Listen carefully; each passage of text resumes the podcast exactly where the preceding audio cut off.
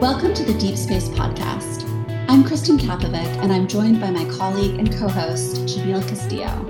We're with the Coalition for Deep Space Exploration, a space advocacy group based in Washington, D C.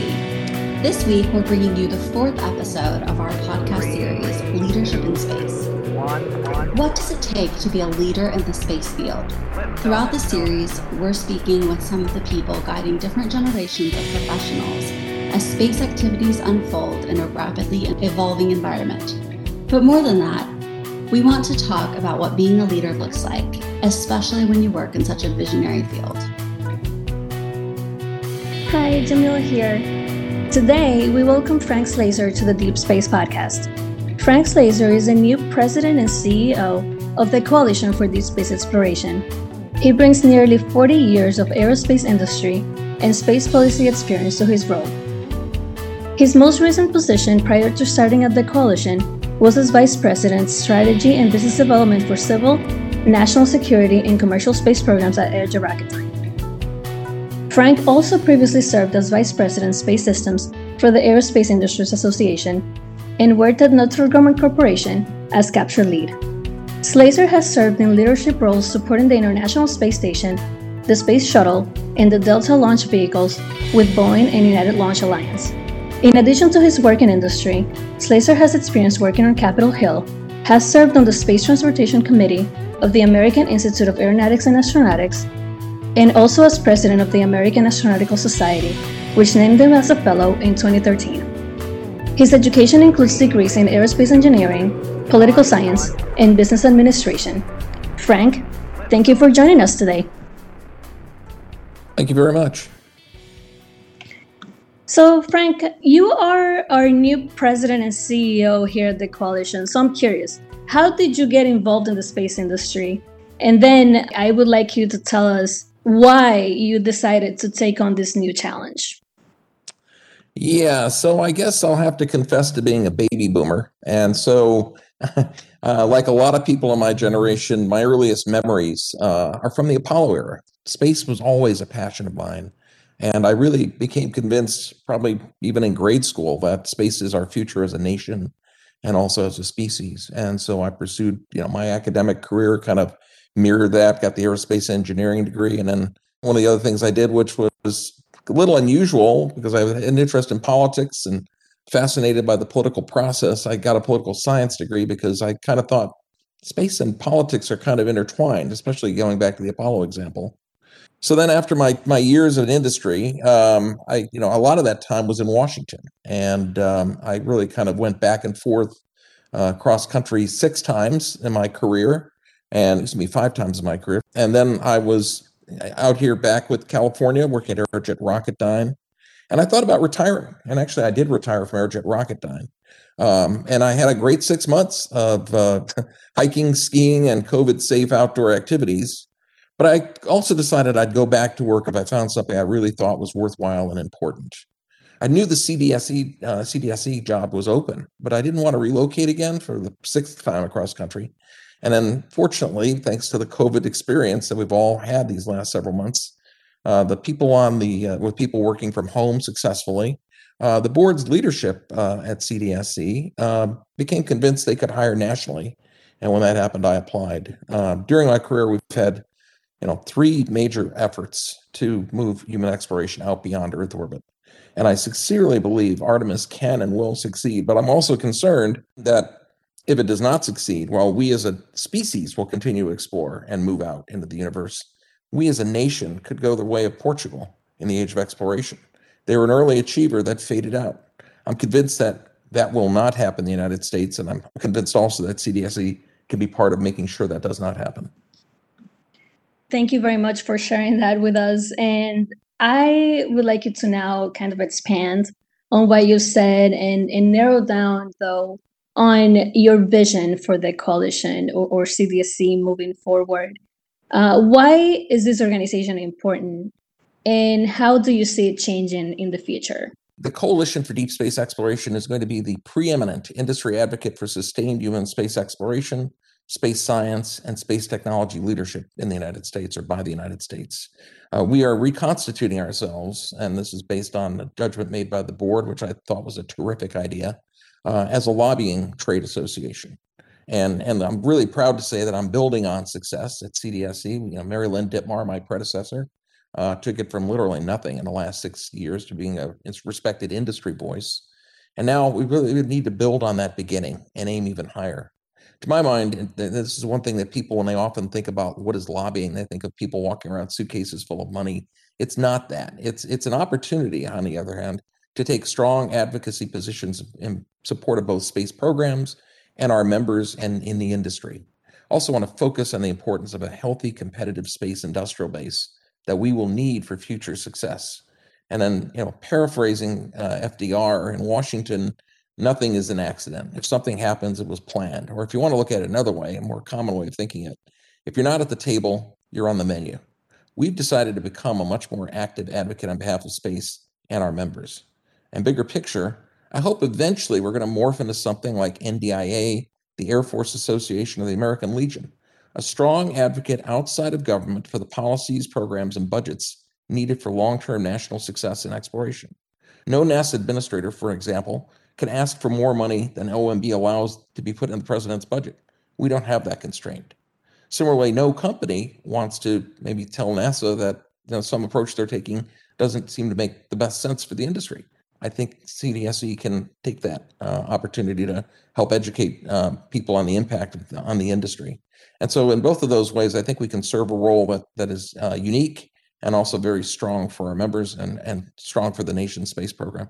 Well, and the team is here to work with you and, and take on these new challenges. And and they have been doing a terrific job. I want to transition, since this is our Leadership in Space series, we've been talking with a lot of well-known leaders in our industry about what leadership really looks like. So can you tell us what your leadership style is like? And as a follow-up to that, do you have any advice that you'd give to aspiring leaders? Yeah, I guess I'd characterize my style as collaborative and inclusive, but decisive. I, I kind of recognize, I've long recognized, I don't have all the answers. And so I try to seek out and incorporate inputs from my team. But at some point, you've got to make a decision and execute accordingly. I find it's especially helpful to be open to ideas who are different from you. It helps avoid groupthink and improves creativity.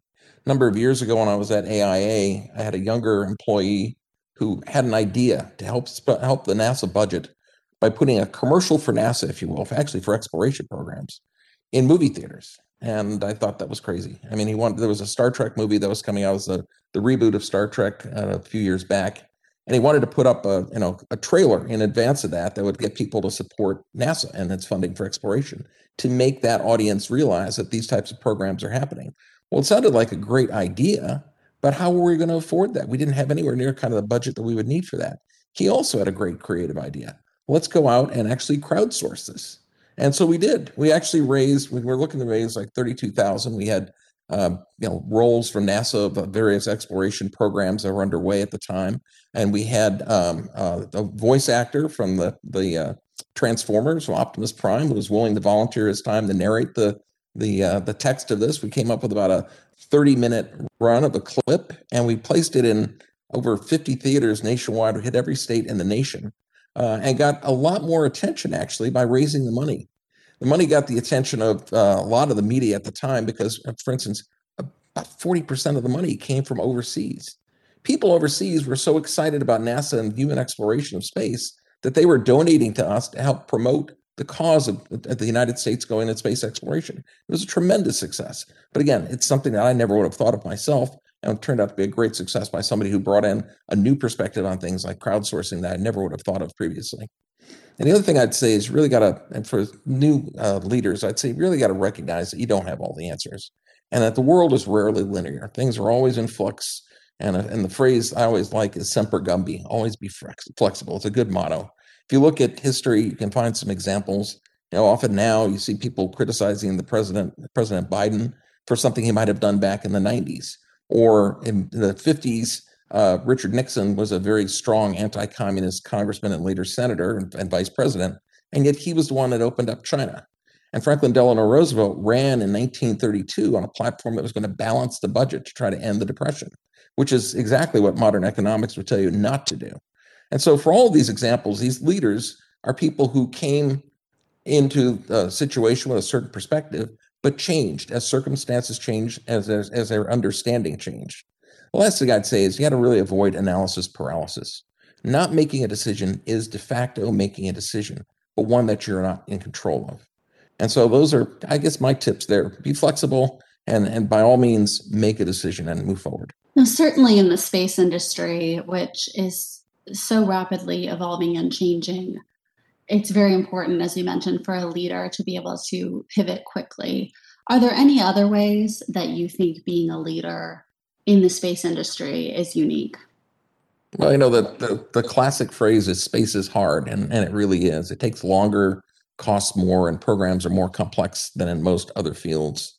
Uh, you need perseverance, but you also, again, need flexibility. You need to keep the big picture in mind at all times. And I think a great example of this is Richard Branson, who back in two thousand four founded Virgin Galactic. Now, Virgin Galactic was originally founded to essentially be a, a passenger, uh, you know, tourism kind of a space tourism kind of a company.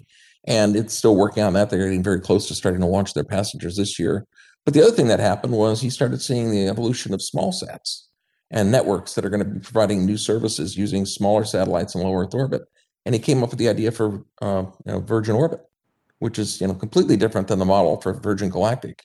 And then beyond all that, as the financial markets evolved, he actually got you know investors to invest in the SPAC and take uh, take Virgin uh, Galactic and, and Orbit Uh, public in a way that nobody had done before. Again, he's a, he's a visionary leader, but he also adjusts to the times and to the market and to the opportunities that are out there. Uh, space is also global, and it's it's it's something where governments have an outsized importance, both as a customer and a regulator. Nothing ever leaves the Earth without a government license, and so you cannot only be concerned with your technology or your investors. The government gets a vote, and it's often a very big one, especially if it's a government program. Frank, especially now with the, the pandemic that's been going on, you know, there's there's definitely been voices out there talking about the importance of focusing on our country and on our home planet.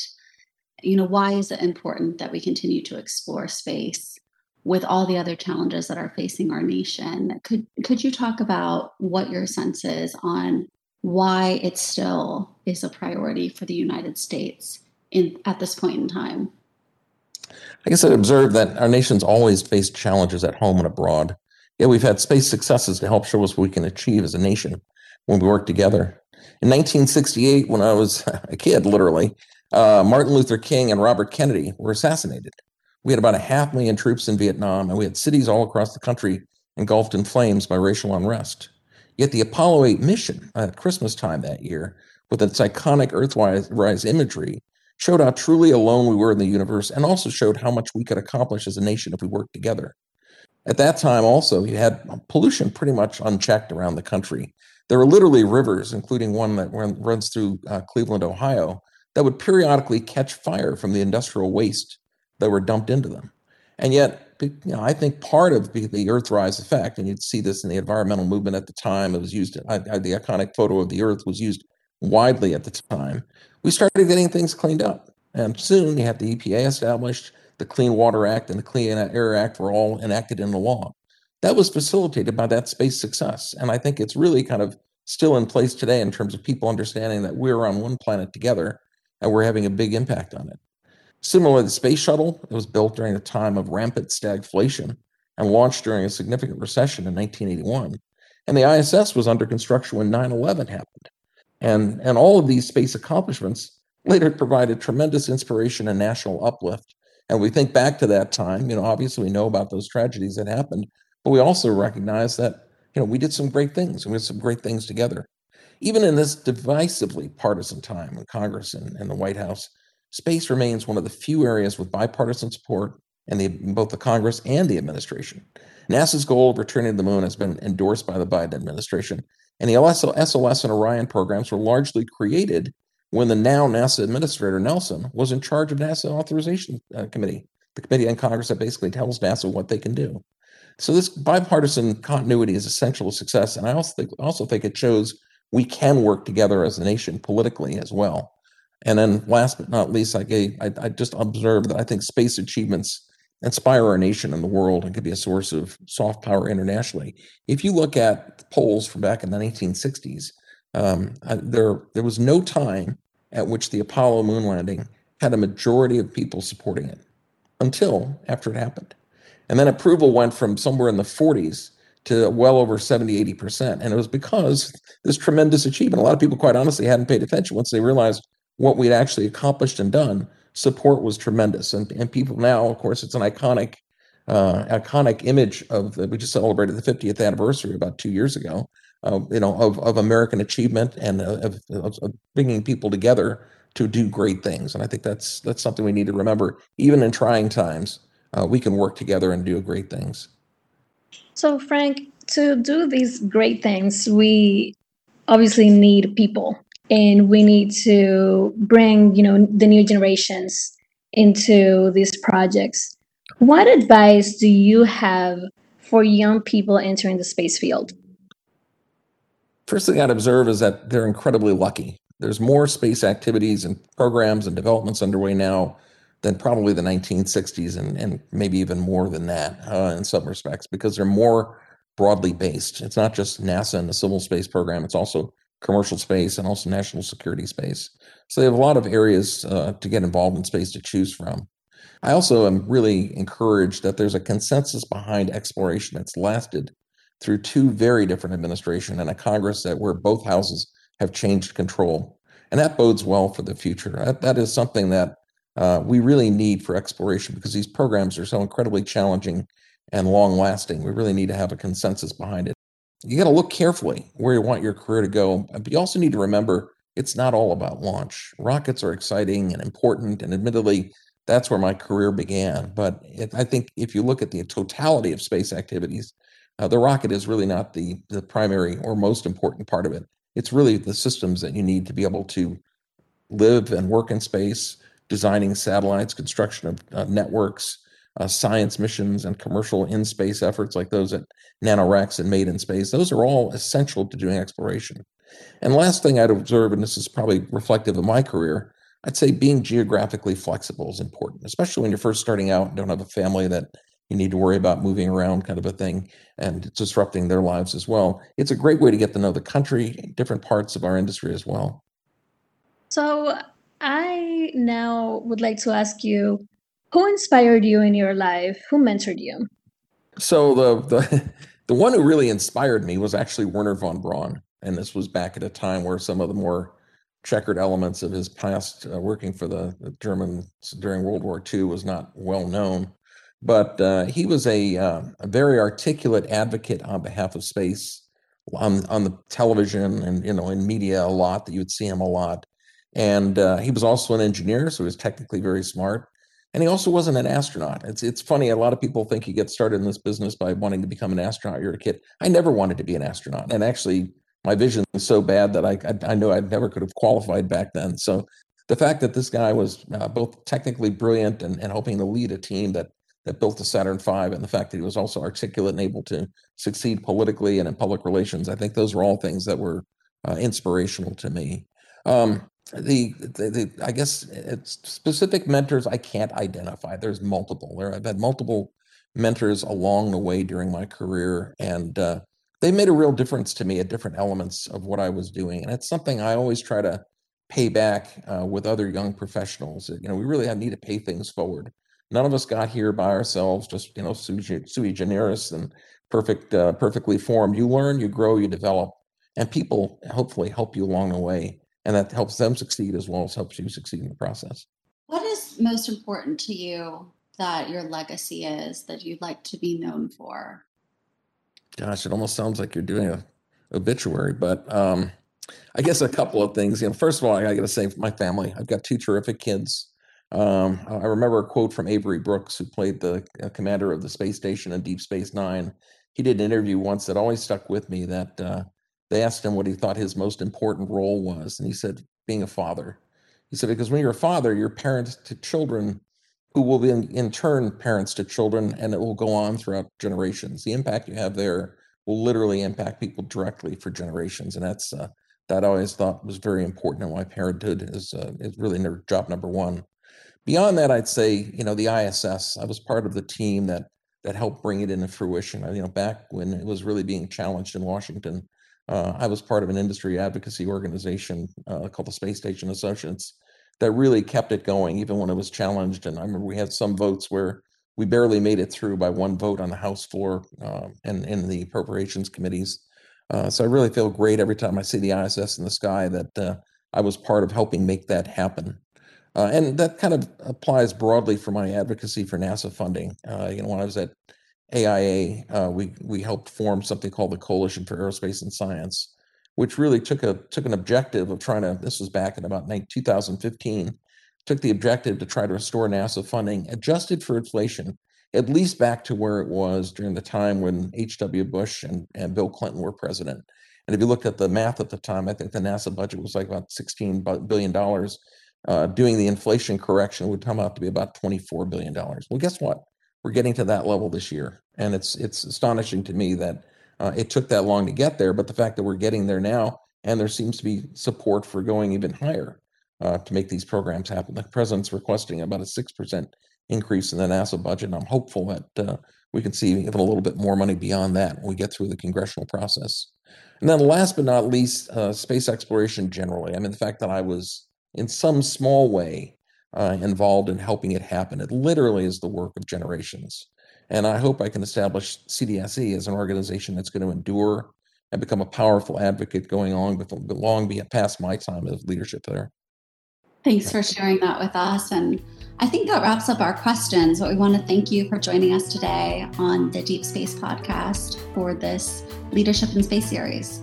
Thank you, Frank, for your insight. And to our audience, thank you for joining us on the Deep Space Podcast.